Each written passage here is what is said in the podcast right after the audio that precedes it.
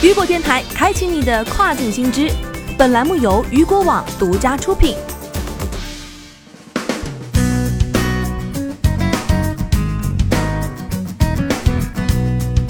Hello，大家好，欢迎大家收听这个时段的跨境风云。接下来将带您一起来关注到的是，亚马逊禁止警方使用其面部识别技术一年。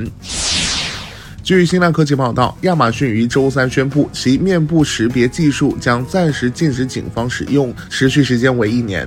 同时，亚马逊还呼吁政府制定强有力的法规，来对面部识别技术的道德使用进行规范，并称国会似乎在最近几天已经准备好迎接这一挑战，希望在这一年的时间能够让国会在制定适当规则上有充足的时间。在接到请求时，亚马逊也随时准备提供帮助。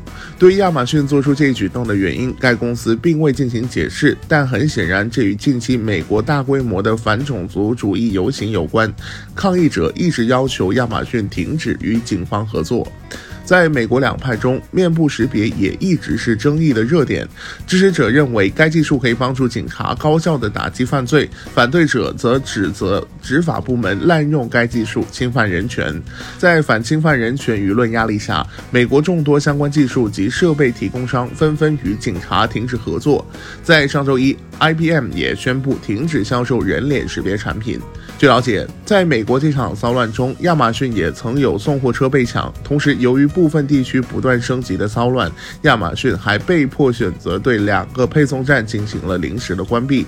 在六月初，亚马逊为员工上夜班提供便利，才选择将这两个配送站重启。好的，以上就是这个时段雨果电台为您推送到最新一期的跨境风云。想要了解更多跨境电商资讯，您还可以持续关注到雨果网。我是大熊，我们下个时段见，拜拜。